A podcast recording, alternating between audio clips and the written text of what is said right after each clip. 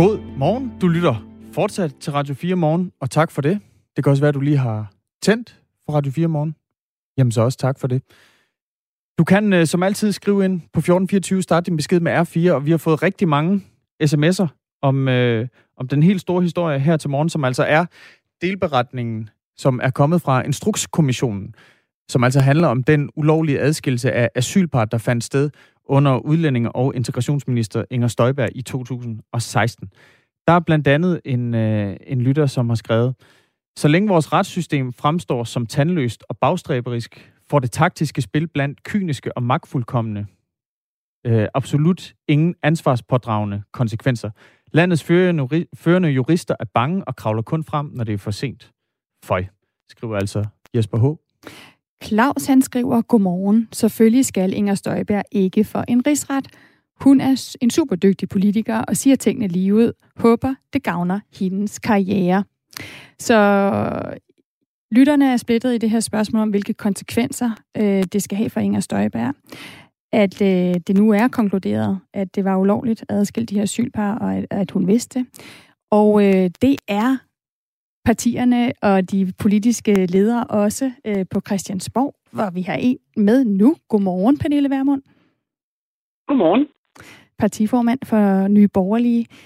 Du øh, forsvarer jo Inger Støjbergs rolle i den her sag. I har indrykket annoncer i flere aviser tidligere, hvor I erklærer jeres støtte, og i går der skrev du igen på Facebook, at du støtter Støjberg. Hvis vi lige starter med det helt principielle, altså det med loven, om den er overholdt. Må en minister så give urigtige oplysninger til Folketinget? Nej, det må en minister ikke. Ifølge Instrukskommissionen, så er det jo uden for enhver tvivl, at der er blevet givet urigtige oplysninger.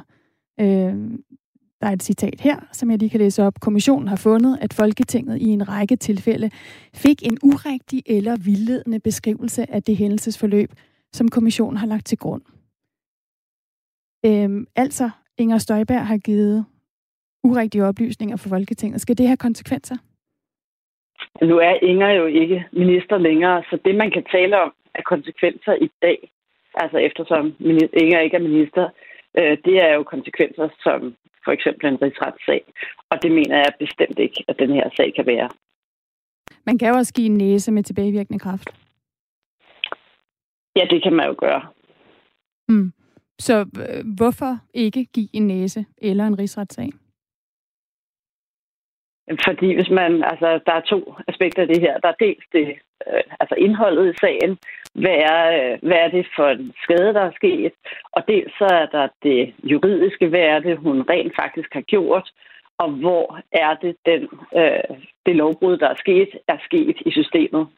Og for mig at se, er det helt åbenlyst, at den skade, der er sket, altså at man har haft nogle par, som har øh, levet adskilt i nogle uger, hvor alternativet var, at der kunne være kvinder, øh, piger under 18, som levede ufrivilligt med en mand, som øh, er over 18, og dermed dagligt risikerede at blive udsat for, øh, for seksuelle overgreb eller, eller andet, som ikke var øh, under fri, pigens frie vilje. Altså det indhold, det, der er det for mig helt klart, at at, hvad skal man sige, den skade, der var sket ved pigen, hvis man ikke havde adskilt dem, den ville være større, end hvis man adskiller dem. Så er der det juridiske, og der ligger der jo et, et notat fra Inger Støjberg. Altså hun kæmper til det aller sidste, som jeg læser sagen, øh, for at få øh, for alle par adskilt. Øh, embedsværket siger, at det kan simpelthen ikke lade sig gøre inden for øh, konventionernes rammer. Så underskriver hun et ministernotat, der siger, at så må man så give denne her individuelle øh, vurdering øh, og, og bøjer af i virkeligheden for det. Øh, og, og, og på den måde, og, og samtidig er der jo samtlige embedsmænd, som siger, der er ikke, altså der er ikke nogen af dem, der har modtaget en ordre fra Inger om at begå noget ulovligt. Mm. Altså at handle i strid med loven. Så de to ting, ministernotatet og det, at hun Altså, at samtlige vidner, samtlige embedsmænd siger, Inger Støjberg har som minister ikke bedt os om, beordrede os at gøre noget, der var i strid med loven. Det synes jeg jo peger på, at hun har gjort, hvad hun skulle. Og det er fuldstændig rigtigt, at så er der, øh, så er der, altså loven er i et eller andet led brudt, og i sidste ende er det jo altid en ministers ansvar. Spørgsmålet er bare, om hun her har øh, ligesom i første omgang gjort, hvad hun skulle og kunne inden for lovens rammer, og det mener jeg, hun har. Men Pernille Vermund, øh, bare lige for at forstå dig ret, altså så hvis man bryder loven, som du også er enig i, at der i en eller anden grad er sket her, er det så afgørende, om man er enig i, hvorfor den lov blev brudt? Altså handler det her om, øh, om man er for eller imod barnebrudet eller mindreårige asylpar, der bor sammen? Eller handler det om, om der er blevet handlet ulovligt eller ikke ulovligt? Det handler, hvis, I første omgang handler det jo om, om der er blevet handlet ulovligt eller ikke ulovligt, om mm. det er sket forsætteligt, og hvor i systemet det er sket. Og det er klart, men må, jeg, må bare lige spørge dig, når, det er sket. Ja, men når kommissionen så ja. konkluderer, at Inger Støjberg var vidne og blev blevet advaret om at adskille de her asylpar, er det så tilfredsstillende, en minister agerer sådan? Og nu, igen, nu taler vi ikke om, om vi er enige eller ej politisk, men om det lovlige i det. Jamen, jeg synes ikke, der har været... Altså, Inger har aldrig lagt skjul på, at embedsværket har sagt til hende, der kunne vi ikke, det her kan vi ikke gøre. Hun har i øh, ugerne op til kæmpet for at få dem til at finde ud af, er der måder, vi kan... Er der andre lovsæt? Er der andre vinklinger i konventionerne? Hvor langt kan vi gå? Da hun så finder ud af, og, og embedsværket siger, at vi kan simpelthen ikke gå videre, så underskriver hun det her ministernotat, som jo så betyder, at hun øh, hvad skal man sige, underlægger sig embedsværkets øh, lovfortolkning, og dermed sætter hun en forvaltning i gang, som er inden for lovens grænser. Men at hun op til det får at vide, at det her, det kan ikke lade sig gøre, og hun afprøver det, det er jo ikke nogen hemmelighed. Altså, jeg synes også, at hun har sagt flere gange, også i, i situationen, at vi vil gå til grænsen af konventionerne, og vi vil udfordre de her grænser. Mm. Og hvis man skal udfordre de grænser, så kræver det jo, at man har en minister, der, når hun sidder med magten, siger til sit embedsværk, nu vil jeg have, I gennemgår alle sager, alle detaljer, finder ud af, hvad er der af præcedens, og her taler vi altså om noget, som jo er øh, mange var på bare bund i den her migrantkrise i 2015, så det er jo ikke fordi, man ligger med sådan en, en lang stribe af sager, hvor, øh, hvor sharia-ægtepar skal, skal adskilles. Men, men at hun går til grænsen, at hun udfordrer embedsværket, indtil hun ligesom prøver af og accepterer, at hun må underskrive det her ministernotat. Det synes jeg sådan set er helt naturligt, og det er jo en del af en politikers opgave. Vi har jo, altså, vi har ministre, som er politisk valgte, og ikke teknokrati i Danmark, og derfor må det jo være sådan, at politikerne har holdninger og intentioner, så kommer embedsmændene og siger, at det her det er, hvad du kan gøre inden for lovens rammer. Så udfordrer man det, og kan man ikke komme videre, jamen så må man acceptere, at det er, som det er, eller sørge for at få lavet loven om. Og her mm. accepterer hun jo så, at det er, som det er, underskriver ministernotatet, og har til og med embedsmænd, som siger, øh, hun er ikke, hun er, vi er ikke blevet beordret at gøre noget ulovligt. Og også embedsmænd, som siger, at de har gjort hende klart, at de kommer til at handle inden for lovens rammer. Hvad der så er sket længere nede i systemet, som sagt, det er jo stadig, det er jo stadig Ingers ansvar i den situation, hvor hun sidder som minister. Præcis. Øhm, og, og Pernille Vermund, hvis jeg lige må afbryde dig her, det er jo så også noget, der har fået konsekvenser. Der er allerede en afdelingschef, der, der er blevet, øh, blevet sendt hjem, og det kan få flere konsekvenser for embedsfolket, at de måske så ikke i højere grad har, har stået imod en instruks, som jo viste sig at være ulovlig. Altså, det er jo ministeransvarsloven, det handler om her. Og hvis vi skal genopfriske, hvad der står i den, så er det altså en lovovertrædelse, hvis en minister har været bekendt med, at den pågældende handling vil blive foretaget, og har undladt at søge dette hindret.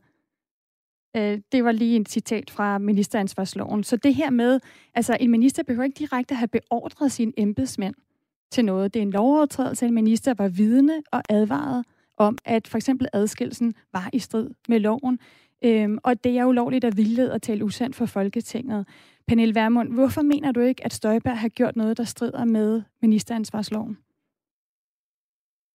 Fordi hun jo netop har beordret dem til at holde loven. Altså med ministernotatet, der sender hun jo en ordre, som har retlig virkning over for embedsværket. Mener du, at det er øh, det, det som er... Øh, Instrukskommissionen konkluderer?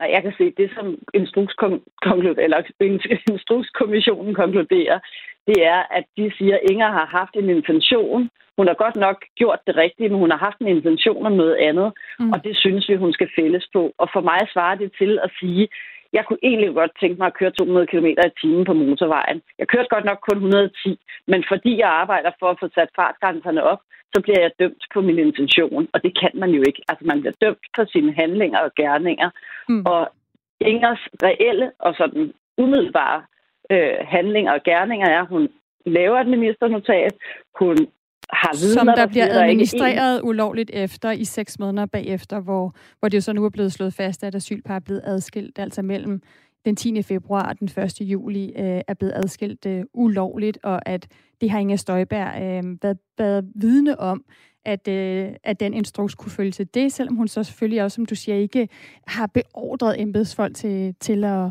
at handle sådan. Altså flere partier, Pernille Vermund, har nu meldt ud øh, i den røde blok, at man vil have uvildige advokater til at gennemlæse den her kommissionsberetning for at komme med juridiske anbefalinger. Fordi i sidste ende er det jo jer politikere, der skal beslutte, om der skal være en konsekvens. Men nu vil man altså have juridiske anbefalinger for at tage den politiske beslutning. Støtter du sådan en uvildig undersøgelse? Nej, det gør jeg ikke. Jeg synes, det er fuldstændig vanvittigt spild af danskernes penge.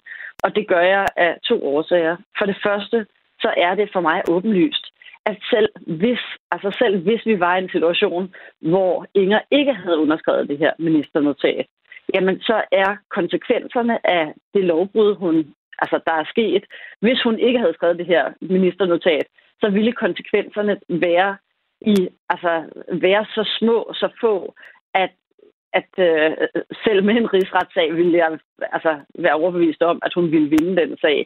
Øhm, og, og det er jo danskernes penge, man bruger på det her. For det andet er Inger Støjberg ikke minister på nuværende tidspunkt. Og øh, for det tredje, så er for mig at se, når jeg ser tilbage på situationen, jeg sad ikke i Folketinget dengang, men der var et ramaskrig, da man fandt ud af, at der var mindreårige, som boede sammen med voksne mænd på de her centre. Også blandt venstrefløjen. Altså, der var, folk var harme over, at der kom piger hertil, som mm. selvom de måske var myndige seksuelt, jamen så var flere af dem jo blevet gravide som 13- og 14-årige. Og Pernille Vermund, det er der jo ikke nogen, ikke det er der ikke nogen tvivl om. Altså, der var, som du siger, netop øh, bred politisk opbakning for det her. Der var ramaskrig. Ja. Der Dan Jørgensen ja. var ude og sige, at øh, nu må vi have ministeren til at gravere og så videre. Men igen, vi taler jo ikke om, øh, om for og imod øh, det her politisk. Øh, vi taler om, om, om, der er, altså, om du synes, det er okay, at der er sket et, øh, et lovbrud. Vi har talt lidt tidligere på morgen med professor i forvaltningsret, øh, Sten Bønsing fra Aalborg Universitet. Han siger, at der er øh, grundlag for en rigsretssag. Prøv lige at høre. Der er ingen tvivl om, at øh, den her beretning øh, har et, et øh, giver et grundlag for at rejse en, en rigsretssag. Altså det, det, øh, det vil være det vil ikke være, øh, hvad skal man sige, sådan politisk fnider eller, eller juristeri og, og, og, og skulle øh, rejse en rigsretssag på det her grundlag. Øh, der, der er helt klare øh, øh, kritikpunkter, som, øh, som vil kunne danne grundlag for, øh, for sådan en sag. Så når Pernille Vermund, når, når juristerne taler, så siger de, at der er et klart grundlag. Men de siger jo også, og det siger Sten Bønsing også til os, i sidste ende, så er det jo jer politikere, der skal drage en konsekvens. Men hvorfor tager han fejl, Sten Bønsing her? Jamen, jeg siger ikke, at han juridisk øh, at tager fejl, eller at jeg ved mere juridisk, end han gør. Det, så jeg du er enig i, at der er grundlag for en rigsretssag?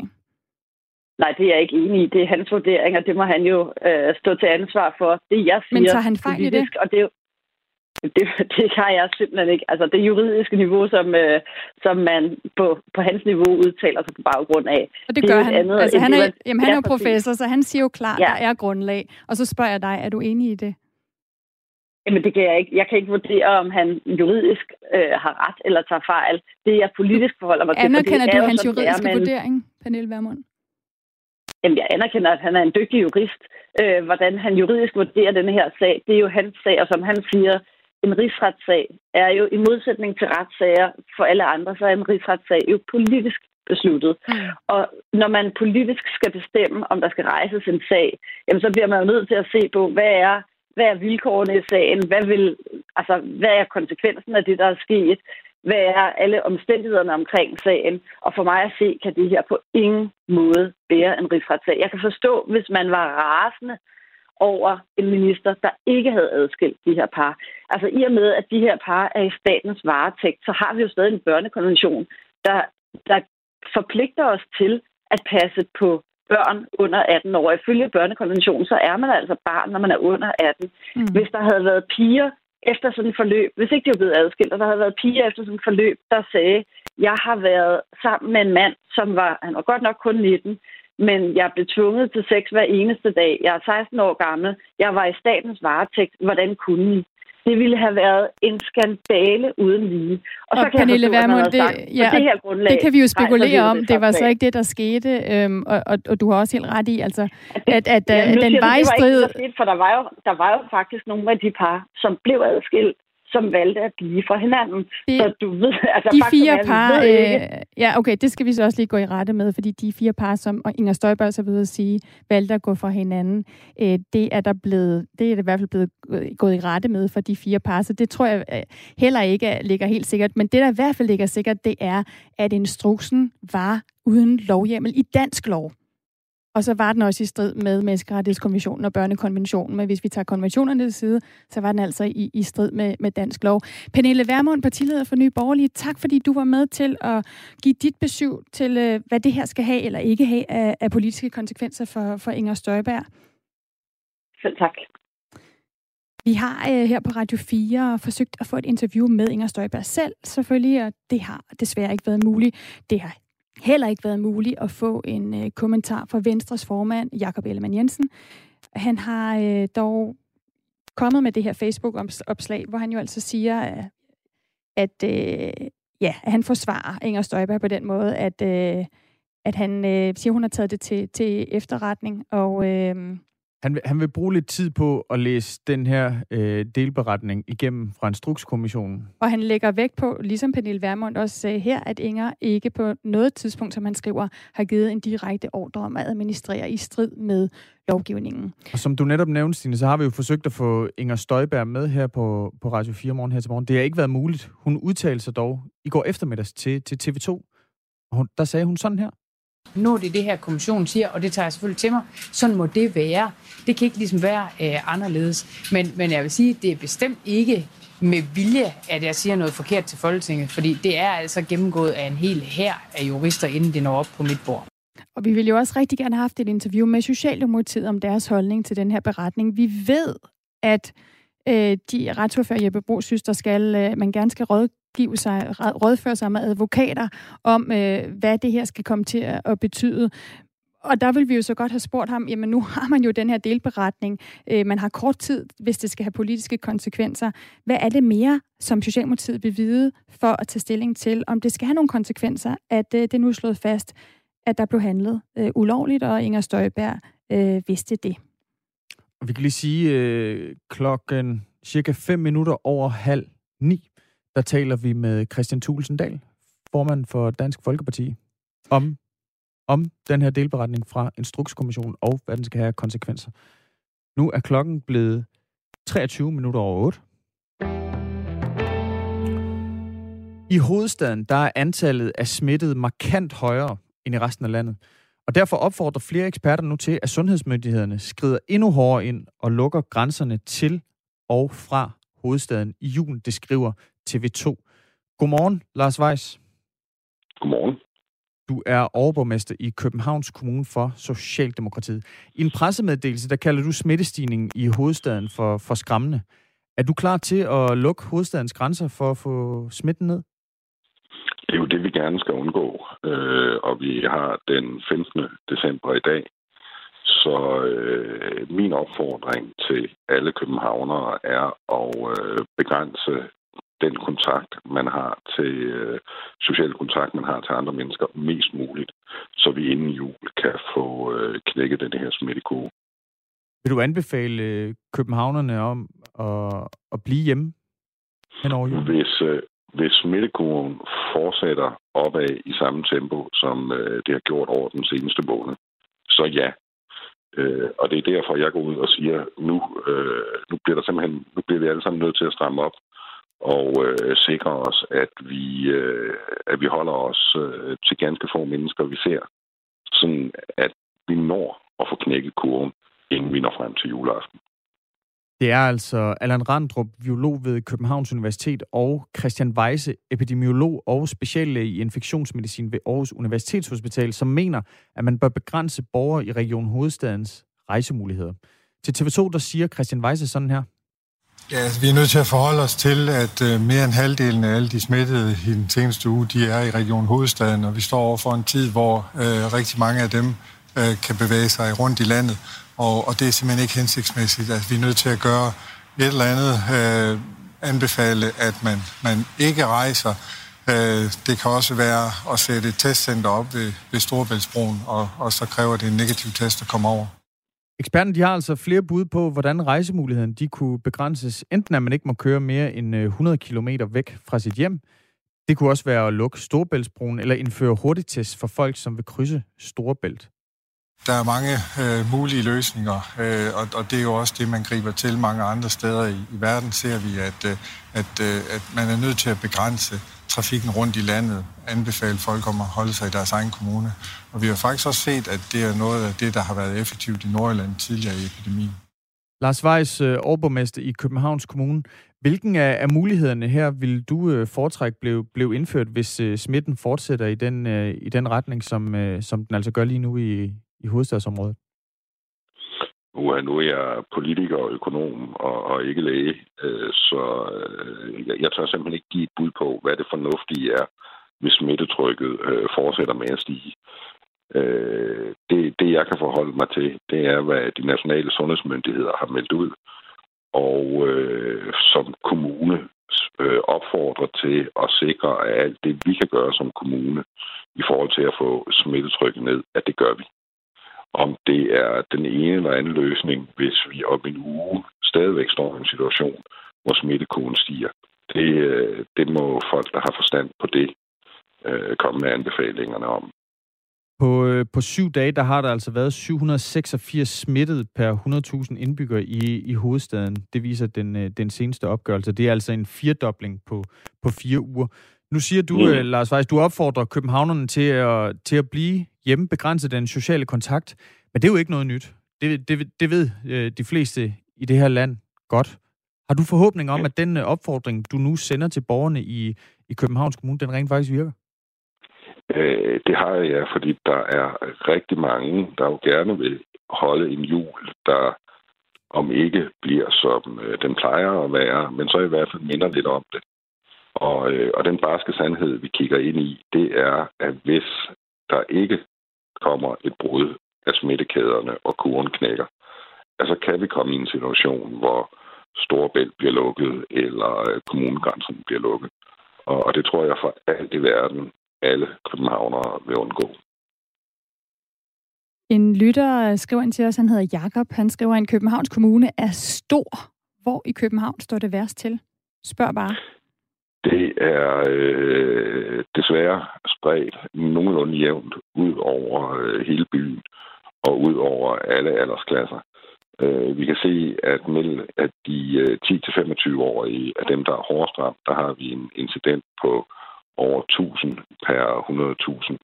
Men ellers er det nogenlunde jævnt fordelt over hele byen. Mm. Og så er der faktisk et forslag, der lige lægger sig op af det, du siger der, fra, fra en anden lytter, der hedder Silas. Han skriver, kan vi ikke bare give de unge udgangsforbud i København?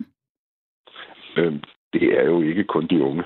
Øh, det, er jo, det er jo også midalderne som jeg og, og børnene, der har øh, for mange sociale kontakter.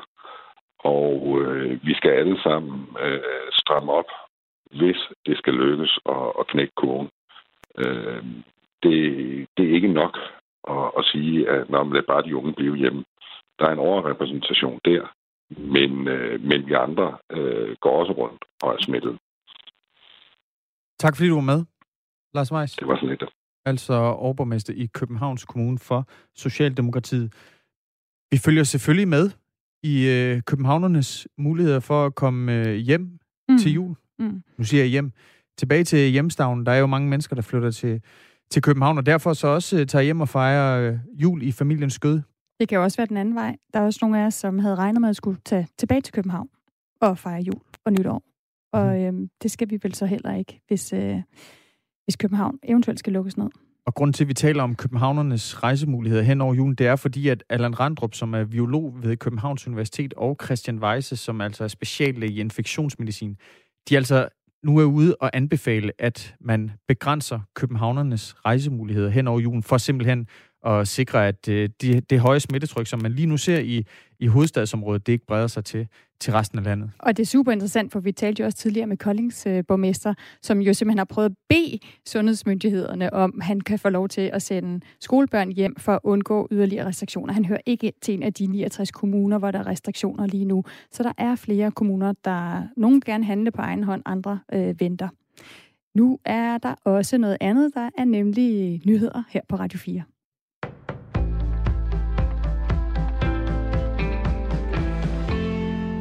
Folk fra hovedstaden skal blive i hovedstaden også til jul. Det mener Anders Beik, der er praktiserende læge og formand for Dansk Selskab for Almen Medicin.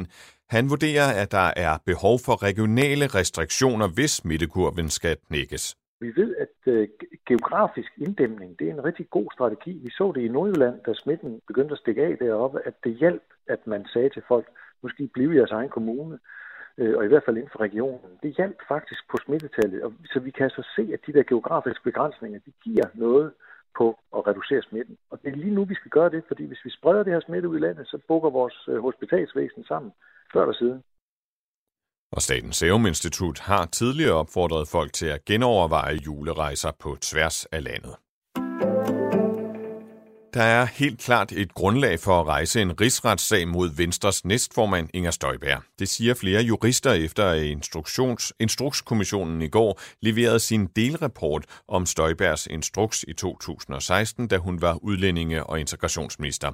Sten Bønsing, der er professor i forvaltningsret ved Aalborg Universitet, siger, der er ingen tvivl om, at øh, den her beretning øh, giver et grundlag for at rejse en, en rigsretssag.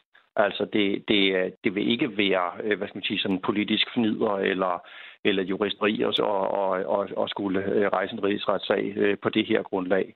Der, der er helt klare øh, kritikpunkter, som, som vil kunne danne grundlag for, for sådan en sag. Også Jens Elo Rytter, der er professor i forvaltningsret ved Københavns Universitet, mener, at sagen er alvorlig nok til, at den kan føre til en rigsretssag mod Inger Støjberg, det siger han til TV2. Og det er nu op til Folketingets partier, om der skal indledes en rigsret, rigsretssag mod Inger Støjberg. Seks ud af Sveriges syv universitetshospitaler mangler nu sundhedspersonale, det rapporterer Sveriges Radio. Det er primært sygeplejersker, som mangler på hospitalerne, og situationen er alvorlig, fortæller Kristelig Dagblads journalist i Sverige, Johan Varning Bensen. Der er mangel på intensivpladser, der er også mangel på personale. Samtidig ser det ud til, at man har rigtig svært ved at få styr på smitten, og alt i alt skaber det altså en, en ret øh, alvorlig situation, som jo altså også i løbet af den seneste uge, særligt her under weekenden, har fået blandt andet sygehusdirektøren for Region Stockholm til at råbe om hjælp, øh, fordi at han simpelthen ikke mener, at man kan øh, klare situationen med de ressourcer, man har på nuværende tidspunkt. Fra i dag må du købe fyrværkeri, og der vil blive fyret ekstra mange raketter og penge af i år. En prognose, som Dansk Erhverv har udarbejdet på baggrund af en befolkningsundersøgelse, viser, at der i år vil blive købt fyrværkeri for 450 millioner kroner. Det er 13 procent mere end sidste år. Der er ikke flere, der køber fyrværkeri, men dem, der gør, vil formentlig bruge flere penge, forudser Frederik Bergenfeldt Fris, der er politisk konsulent i Dansk Erhverv. Nogle har fået øh, de her ekstra penge ind, og øh, har måske ikke brugt dem endnu. Og øh, en måde at, at bruge dem, som måske kommer flere til gode at nyde, det er, at man køber lidt krudt, som man kan nyde på aftenen. Han understreger, at undersøgelsen er foretaget i november og i starten af december, og at de nyeste coronarestriktioner derfor ikke var meldt ud dengang. Og selvom det fra i dag er lovligt at sælge fyrværkeri, så er det altså først fra 27. december, at det er lovligt at fyre krudtet af. Og det ville også blive en våd affære i dag. Der kommer perioder med regn over det meste af landet, især centralt hen over landet, og det bliver skyet de fleste steder mellem 5 og 8 grader og svag til frisk vind omkring syd i dag. Det var slut på nyhederne i studiet Anders Weber.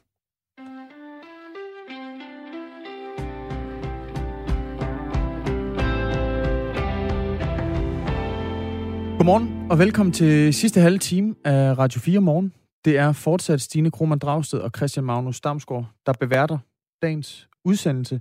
Og det er sidste halve time i dag. Vi fortsætter skam i morgen. Selvfølgelig. Til glæde øh, forhåbentlig for, for dem, der lytter med. Og øh, vi skal jo også øh, tilbage til den helt store politiske historie i går og i dag.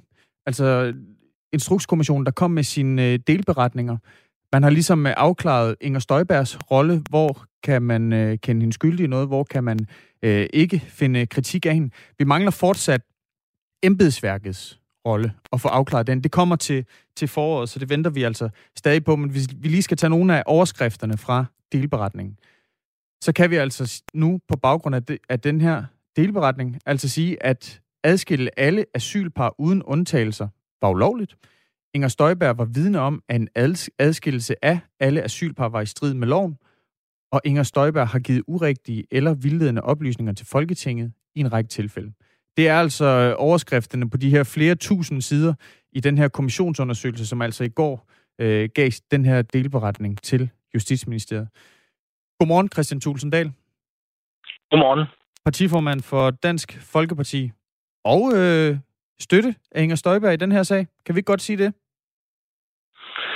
Jo, altså i hvert fald støtte i forhold til, at øh, vi ikke skulle have øh, mænd gift med øh, piger under 18 boende sammen, men jo ikke selvfølgelig ikke støtte i forhold til at, at bryde reglerne og sådan noget. Det må jo ingen gøre, uanset om de er minister eller, eller andre borgere i det her land. Men øh, mener du, det var rigtigt, at man uden undtagelse skilte de her parret?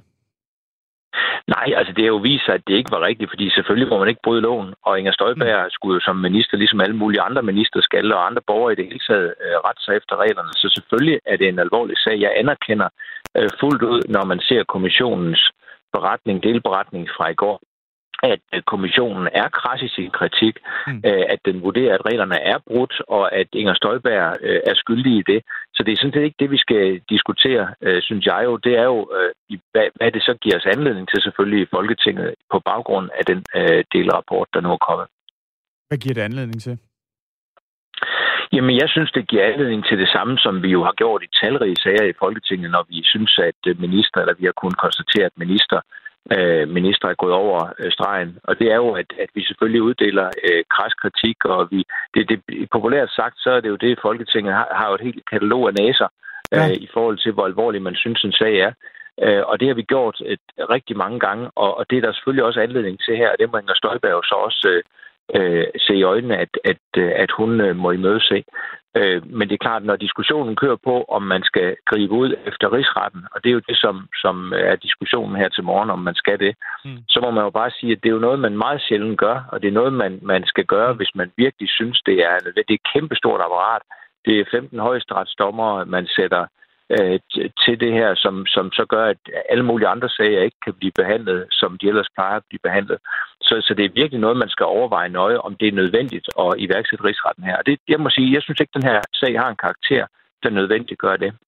En, der er uenig i den udlægning, Christian Tulsendal, det er juraprofessor øh, i forvaltningsret, Sten Bønsing fra Aalborg Universitet. Vi talte med ham tidligere på morgenen, hvor han sagde sådan her.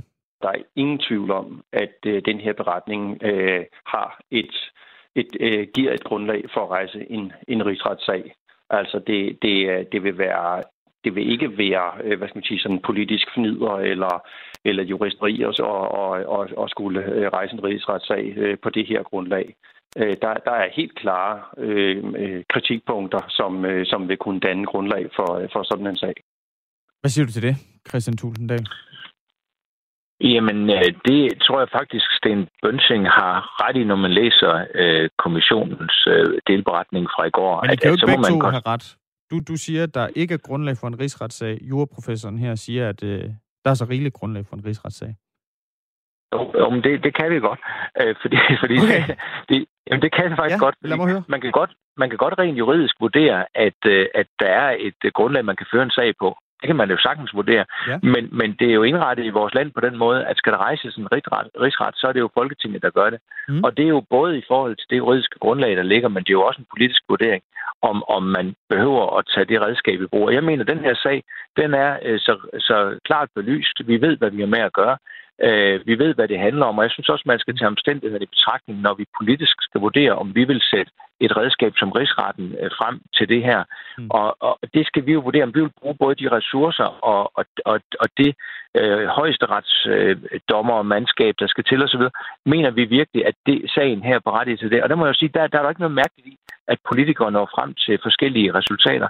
Og det er faktisk også det, der har været hensigten med, at grundloven siger, at det er også i Folketinget, der skal træffe den her beslutning. Det er jo, at vi kan vurdere det her også ud fra en politisk vurdering. Det er jo egentlig også et ret, hvad kan man sige, ejendomligt system, altså at øh, jurister øh, siger, at der er helt klart grundlag for, at man juridisk kan forfølge det her spor.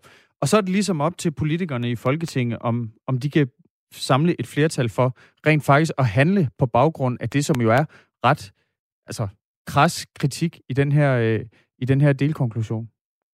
Ja, men det er det også, og, og det synes jeg da også, at, at vi, det er jo den måde, vi har indrettet vores samfund på. Man kan sige, jeg, jeg mener næsten allerede nu at kunne konstatere, at der er et retsligt grundlag at rejse en rigsretssag på over for Mette Frederiksen i forhold til minkskandalen. Altså, fordi jeg mener, hun har forbrudt sig mod ja. loven. Hun har anerkendt, at hun, hun har brudt loven. Hun har administreret øh, imod øh, hjemmel, øh, også på et tidspunkt, hvor hun var, be, var, var bevidst om det. Ja. Så, så, så i virkeligheden kunne man jo lige så godt sige, at vi har et retsligt grundlag, vi allerede nu kan sige, at der kommer en rigsretssag mod Mette Frederiksen. Men sådan er det jo ikke, fordi samtidig så skal Folketinget så vurdere, er det redskab, øh, det rigtige at anvende den sammenhæng, og synes man jo, at den sag kan berettige, at man laver en rigsretssag. Og der, derfor skal vi jo politisk vurdere det, og der er ikke noget mærkeligt i, at politikere fra forskellige partier så vurderer det forskelligt. Det har sådan set været tanken hele vejen igennem med den måde, vi har indrettet vores system på.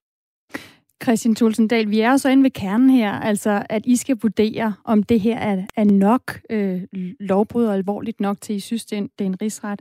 Altså, vi lever jo i, i en retsstat, hvor en, en minister, som er utilfreds med gældende lovgivning, uanset om det handler om mink og aflivning, eller om det handler om, om barnebrud, hvis man vil kalde dem det, eller mindreårige asylpar, øh, at, øh, at så skal man øh, overholde gældende lovgivning, ikke bare øh, bryde loven. Er det ikke netop i den situation, hvor loven bliver brudt og bliver brudt bevidst, at øh, man skal reagere, øh, også fra politisk hold, sådan, så I ikke skaber en præcedens for, at minister kan bryde loven igen? Jamen, det skal der. Jeg har øh, siddet i Folketinget i rigtig, rigtig mange situationer, hvor jeg har været med til at klandre minister for ikke at have gjort øh, deres øh, opgave. Enten ved, at jeg har ment, at de har brudt reglerne, og de faktisk måtte vide, at de brød reglerne, eller også, at de ikke har informeret Folketinget korrekt. Så vi har jo haft, til nogle sager har vi jo desværre mange af, og dem skal Folketinget selvfølgelig skride ind over for, og så skal man i hver enkelt tilfælde selvfølgelig vurdere, hvad er det for et redskab, man vil gøre brug af. Altså, og, og jeg vil bare sige, at, at det her, det handler ikke om, om vi, altså vi skal ikke have en diskussion om, om det er rigtigt eller forkert, at minister bryder mm. reglerne eller ikke informerer Folketinget, fordi det, det skal de altid, de skal altid. Men altså sagen er, at hvis man nu viser sig, at de her øh, mink er blevet gravet ned ved Holstebro i strid med reglerne, og der var nogen i, øh, i Miljøministeriet eksempelvis, der var klar over det, og ministeren burde egentlig også have vidst, at det, det måtte man ikke. Skal man så med det samme sige, jamen så skal Miljøminister øh, Værmelind for en rigsret? Nej, eller, det skal, eller, eller, eller, det skal man jo nok ikke, vel? Nej, det... og, og derfor er der jo må, faktisk en... Må jeg lige springe ind her, Christian Tulsendal? Undskyld, jeg, jeg afbryder. Her der taler vi jo om, at der har været nedsat en kommission, som har foretaget en masse afhøringer. Juridiske eksperter, der ligger flere tusind sider. Det, det er jo ikke det samme som den nedgravning af mink, vi har, vi har set øh, Nej, nej, jeg siger, jeg, nej, nej, nej, nej, men man kan jo godt bede øh, en kommission i hver enkelt gang en minister, vi tager en minister i ikke at, at holde reglerne, øh, så kan vi jo godt bede en kommission hver gang om at lave 3.000 sider på det. Og det tror jeg, der er advokater nok i det her samfund, der vil synes vil være en fest. De skal også men det gør vi jo ikke. De skal også have noget at leve. Men det er jo altid... Altså, vi skal bare huske på, hvis vi skruer tiden en, en fire år tilbage, så havde vi en situation, hvor alle politikere, stort set alle politikere, de øh, pressede Inger Støjberg for at få øh, sikret, at de her øh, folk, der kom til Danmark, de ikke øh, var på det samme asylcenter, men de blev skilt ad. Øh, selv øh, Sofie Carsten Nielsen, der er nuværende radikal leder, hun klandrede Socialdemokratiet for at bruge tid på at indkalde til samråd om den her sag, fordi hun mente sådan set lige så godt, man kunne skrive til handling. Altså, der var bare en, en situation, hvor vi alle sammen ønskede at barnbrud, det var ikke noget, vi, vi havde i Danmark. Det var, det var ikke rigtigt, at piger eller kvinder under 18 år, de skulle leve sammen med men over 18, de skulle skilles ad. Og så pressede Inger Støjberg på for det, og kommissionen i går blotlægger så, at de mener, hun gjorde det på en måde, hvor hun ikke burde have været i tvivl om, at hun gik for langt. Og, og så må hun jo ikke gøre det, og så skal hun selvfølgelig have frap over nallerne øh, for det. Men, men er det det samme som, at man så siger her fire år efter, og derfor nedsætter vi en rigsret med 15 højesteretsdommere, som i øh, de kommende år skal bruge øh, stort set al deres tid på at, at, at give hende øh, til sidst et eller andet, en eller anden udmelding af en, af en straf, som så sikkert, hvis hun får en straf i rigsretten, bliver betinget, og så så, ja, så har vi givet hende tre rap over fingrene. Altså jeg mener, nu er det ligesom blotlagt, hvad det her handler om. Øh, og spørgsmålet er så, om vi i Folketinget skal håndtere det, ligesom vi håndterer det over for rigtig mange minister, der, der forbryder sig mod nogle regler. Og så, så indskærper vi det og, og giver dem en såkaldt næse, og den kan så have forskellige størrelser. Det kan vi så diskutere, hvor stor den her skal være. Christian Tulsendal, kan, altså hvis du allerede nu siger, at der kan være god grund til, når I får undersøgt sagen til bunds i Mink-sagen, at der kunne rejses en rigsret. Der er også begået noget ulovligt. Øh, man har vidst det øh, i noget tid, mener du, og har alligevel ikke ændret adfærd. Øhm, det samme er jo det, kommissionen har været ude at sige nu om, om Inger Støjberg. Og så er det jo, som du også siger, lidt en anden sag, om der var politisk opbakning til det, om man er enig i det, der skete øh, eller ej. Lige nu er det jo så altså jurister, der har været at sige, der har er foregået et brud blandt andet på ministeransvarsloven. Der har foregået, det har været ulovligt, at man har talt usandt for, for Folketinget. Hvis det her ikke skal føre til en rigsret, at Inger Støjberg har talt usandt for Folketinget, har brudt loven, hvordan vil I så kunne kræve en rigsret i sagen om de afledede mink? Jamen, jeg vil bare sige, at der er jo ministre før Inger Støjberg, som er blevet beskyldt, øh, og som vi i hvert fald Folketinget har vurderet også med rette blevet beskyldt for ikke at tale sandt over for Folketinget. Der er konsekvensen så typisk været, at de er gået af som minister, eller de har fået en næse. Og det er men Mogens Jensen jo også. Ja, men vi har jo ikke rejst rigsretssag mod, mod de pågældende personer. Altså, det er bare det, jeg siger, at hvis, mm. hvis barn for, hvornår man rejser rigsret, det pludselig er, det her, så er der godt nok mange minister over tid, der kommer for rigsretten. Og det skal man selvfølgelig lige overveje, om det er det, er det vi ønsker i, i Danmark at bruge rigsretten, rigsretten til. Og, og så vender jeg den jo om og siger, at hvis, hvis et flertal i Folketinget mener, at det her i Folketinget Støjberg berettiger til en rigsret, jamen så er det jo næsten, øh, altså så er det meget svært at forestille sig, at det ikke også ender med en rigsret over for nogle minister i forhold til minkskandalen. Så har man i hvert fald sat en bare for, at når man ikke, øh, altså når man træder imod loven, og det gør man i minkskandalen. Øh, og når man, man i virkeligheden også forholder Folketinget nogle oplysninger, det har man også gjort i minkskandalen, mm. ja, så, så skal man for, for rigsretten.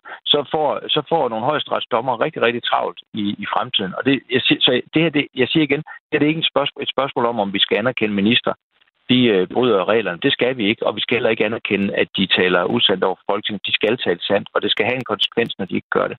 Det er kun et spørgsmål om, hvad er det for en konsekvens, og der skal vi vurdere i hver enkelt situation, hvad vi synes, en sag kan bære. Og det er sådan set det, jeg bare appellerer til, at man også gør her, i stedet for, at der går der går sådan koldbrand i det, og, og vi alle sammen bare lægger os oven på hinanden og siger, at det, det skrappeste middel, det skal vi altid tage i brug. Vi må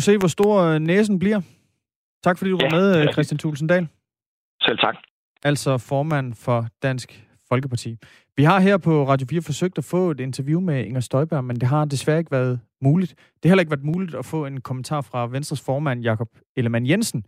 Han har dog forsvaret Inger Støjberg i et opslag på, på Facebook. Jeg synes også lige, vi skal høre Inger Støjberg, selvom hun altså ikke er med live her i radioen til morgen, fordi hun udtalte sig faktisk i går eftermiddags til TV2, hvor hun kommenterede konklusionerne sådan her. Nu er det det her, kommissionen siger, og det tager jeg selvfølgelig til mig. Sådan må det være. Det kan ikke ligesom være øh, anderledes. Men, men jeg vil sige, det er bestemt ikke med vilje, at jeg siger noget forkert til Folketinget, fordi det er altså gennemgået af en hel hær af jurister, inden det når op på mit bord. Vi ville altså også gerne have talt med Socialdemokratiet om deres holdning til beretningen fra Instrukskommissionen. Retsordfører Jeppe Brus, øh, som taler på vegne af partiet i den her sag, han er desværre ikke vendt tilbage. Mik skriver ind til os på sms'en, vi venter på Socialdemokratiets beslutning og fortsættelsen af Støjberg-sagen, da deres øh, statsminister 100% sikkert ikke ønsker at tage risikoen for at få rettet samme type søgeløs mod sig i Mink-sagen.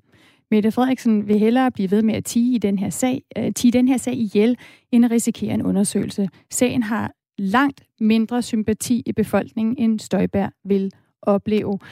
Og det er jo altså øh, Mik her i en, øh, ja, en spekulation om, øh, hvad øh, de politiske konsekvenser bliver, og det kommer i høj grad til at afhænge af, af Socialdemokratiet. Og, øh, og vi bliver lidt ved, ja. øh, ved den her instrukskommission, der altså kom med sin delberetning i går. Øh, Inger Støjberg, hun vidste godt, at det var i strid med loven at adskille asylpar, hvor den ene altså var mindreårig. Derudover så gav hun også vildledende oplysninger til Folketinget af flere omgange, og flere øh, eksperter, og faktisk øh, tror mere eller mindre alle avisledere her til morgen, de er enige. Der er mere end nok grundlag for at rejse en rigsretssag oven på de her oplysninger. Godmorgen, Jakob Nielsen. Kan du høre mig, Jakob Nielsen? Nu skal jeg lige have tændt for dig. Der, så er der hul igennem. Kan du høre mig, Jakob? Det kan jeg sagtens. Det var godt. Du er chefredaktør på, på Altinget. Det synspunkt her, det er jo nødvendigvis, ikke nødvendigvis et, der deles i alle politiske partier. Altså det med, at der, er, der skal rejses en, en rigsretssag oven på de her oplysninger. Hvad er det for et politisk spil, der går i gang nu mellem øh, Socialdemokratiet og, og Venstre? Jamen, der foregår jo selvfølgelig et politisk spil med mange elementer, men jeg tror helt overordnet, at øh, vi politiske journalister og alle andre også skal passe en lille smule på med at gøre det hele til et politisk spil, hvor det handler om taktik, og hvad kan der ske med mig, hvis jeg gør det ved dig? Altså, det her, det handler også om, at der ligger nogle meget, meget klare konklusioner i en undersøgelseskommission, som er blevet nedsat, og som har øh, brugt lang tid og mange penge på det her arbejde. Og derfor så ligger der også hos politikerne en pligt til at reagere på det her, til at finde ud af, hvordan man skal reagere på det her. Og det kommer til at trække nogle spor ind i fremtiden. Og derfor tror jeg helt reelt, at det er nogle svære overvejelser for mange politikere, om man skal bruge det her våben, der hedder rigsretssag, eller om man ikke skal bruge det. Er vi, så husk på, at det er kun blevet brugt én gang de sidste 100 år. Så det er virkelig noget, man gør i yderste, i, i, i allermest grove tilfælde. Og det er den overvejelse, som jeg helt reelt tror, mange politikere har. Så er det klart, at for Socialdemokraterne kan der også være nogle overvejelser om, hvis vi øh, øh, er med til at nedsætte en rigsretssag her, risikerer vi så, at der også kommer en om Mink-sagen. Jeg tror bare, man skal huske på, at der er meget, meget, meget langt fra, øh, fra den skandale, vi kender i Mink-sagen, og til at det også skulle ende i en rigsretssag. Der er altså nogle led, man skal igennem, før, før, at, øh, før man havner helt derude.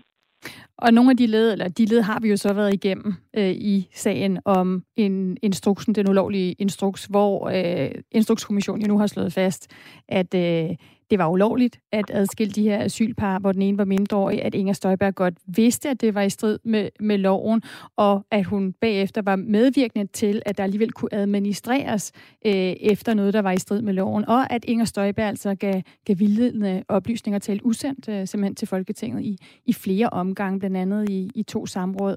Det er altså hovedkritikken øh, øh for den her delberetning, som, som kom frem i går. Jakob Nielsen, med, med de her oplysninger en mente, Hvorfor skulle Socialdemokratiet så ikke ville stille Inger Støjberg over for en rigsret?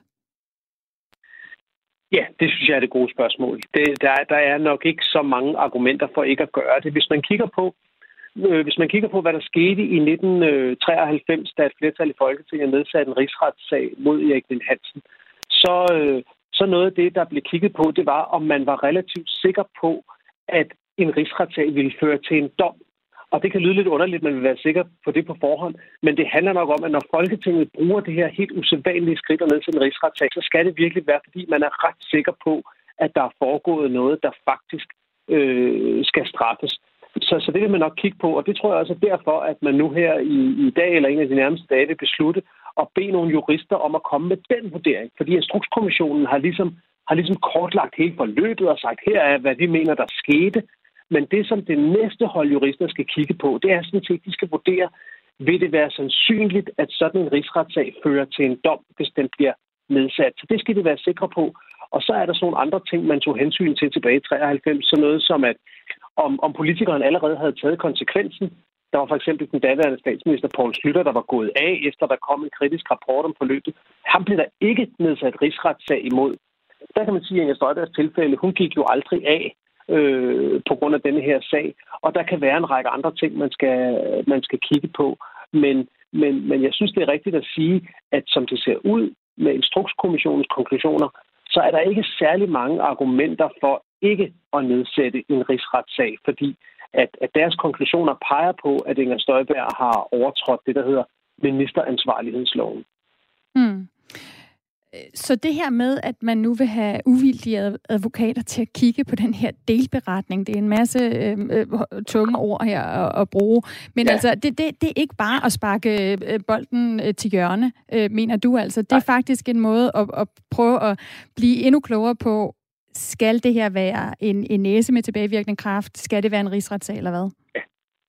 ja, lige præcis. Og man kan sige, nu er Instrukskommissionens redegørelse så klar, at man måske kunne argumentere for, at man ikke behøvede det her næste led Men, men, men jeg tror at man skal passe på med bare at betragte det som en måde at sparke til hjørne på. Jeg tror helt reelt, at Folketinget, et flertal i Folketinget, føler, at de har et behov for at, at, at vide, om, om, om det her det har en karakter, der, der vil kunne føre til dom, hvis man, hvis man nedsætter en rigsret. Fordi ellers vil de nok mere have lyst til at udtale hård kritik af Inger Støjberg, altså give hende det, man kalder en næse, eller, eller hvad de nu vil gøre.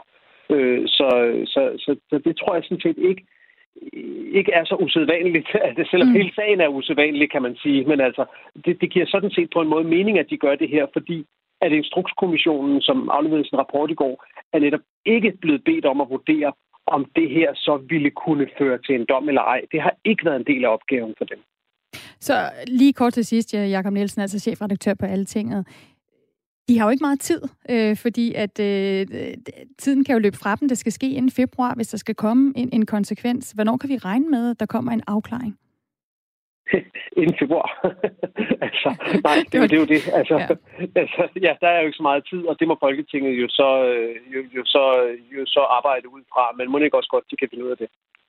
Sagde altså Jakob Nielsen, chefredaktør på Alting, og tak for at være med her på Radio 4 morgen. Selv tak.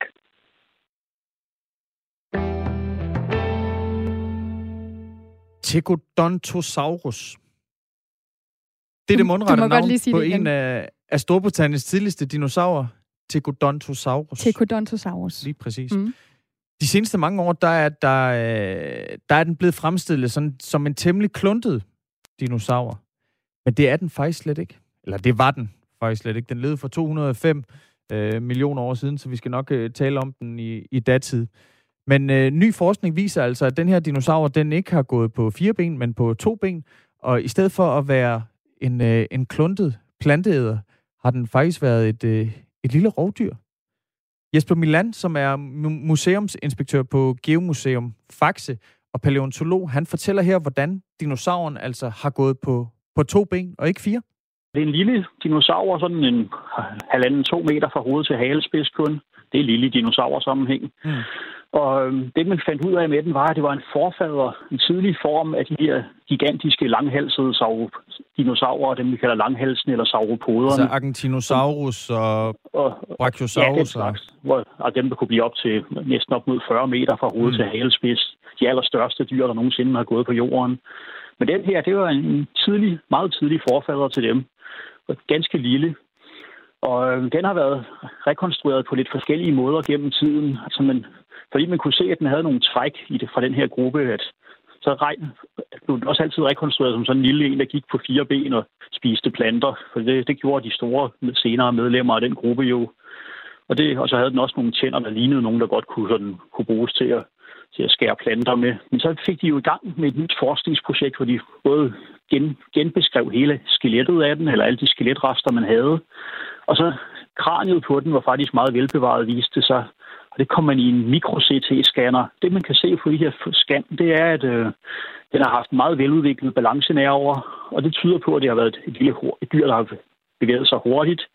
Og når man så sammenligner det med det nye rekonstruktion af skelettet, som viser, at det faktisk sådan et ret langt, et ret slankt, agilt dyr, som, hvor bagbenene var længere end forbenene, så tyder det også på, at den har løbet rundt på, på to ben det meste af tiden. Så den måske lige kunne gå på fire ben, når den græssede. Så det aller sjoveste, man har fundet ud af, er jo også, at den sikkert slet ikke var planteæder alligevel, men sikkert også var en kødæder, eller i hvert fald har spist begge dele. Så de her gigantiske planteæder startede altså som små, hurtige, tobenede dinosaurer, der også spiste kød. Fortalt altså Jesper Milan, som er museumsinspektør på Geomuseum Faxe og paleontolog, om den her nye opdagelse, man altså har gjort sig i forhold til dinosauren Tegodontosaurus som altså ikke var en lille firbenet planteæder, men en, øh, et tobenet. Ja, den havde jo sådan set fire ben, men det gik på to ben. Og så var den jæger. Så blev vi klogere på den, og vi lærte at sige Tekodontosaurus. Hermed oplyst. Der er nyheder her på Radio 4 lige om lidt, og der er også proppet med sms'er i vores inbox. Skal vi lige se, om vi kan nå nogle af dem øh, i nyhederne. Godmorgen. I forhold til Støjberg-sagen, så tænker jeg, at en af de grundlæggende ting handler om den måde, hvorpå vores daværende regering behandlede mennesker med en anden kulturel, religiøs eller etnisk baggrund end almen, dan- end almen dansk. Problemet var, at alle blev skåret over en kamp, i stedet for at se på konteksten. Det skulle, have, det skulle øh, også have været gjort i Mink-sagen. Det komiske er nu, at samme argument bliver brugt imod en rigsretssag mod Støjbær. Tulsendal beder os om ikke at skære alle over en kamp, ligesom Værmund gør. Men det var jo det, I gjorde. Blot en tanke. Venlig hilsen Anne fra Aarhus. Jeg tror faktisk ikke, vi når flere sms'er. Der er mange gode. Og nå, meget, meget kort en her. Utroligt, hvordan alle Pernille Vermunds argumenter imod Mette Frederiksen under Mink-sagen kan vendes imod hende selv. Det er komisk, hvis det, det ville være komisk, hvis det ikke var så skræmmende, sådan skriver Nicolai. Så nåede vi alligevel en til. Ja, øh, inden at der er nyheder.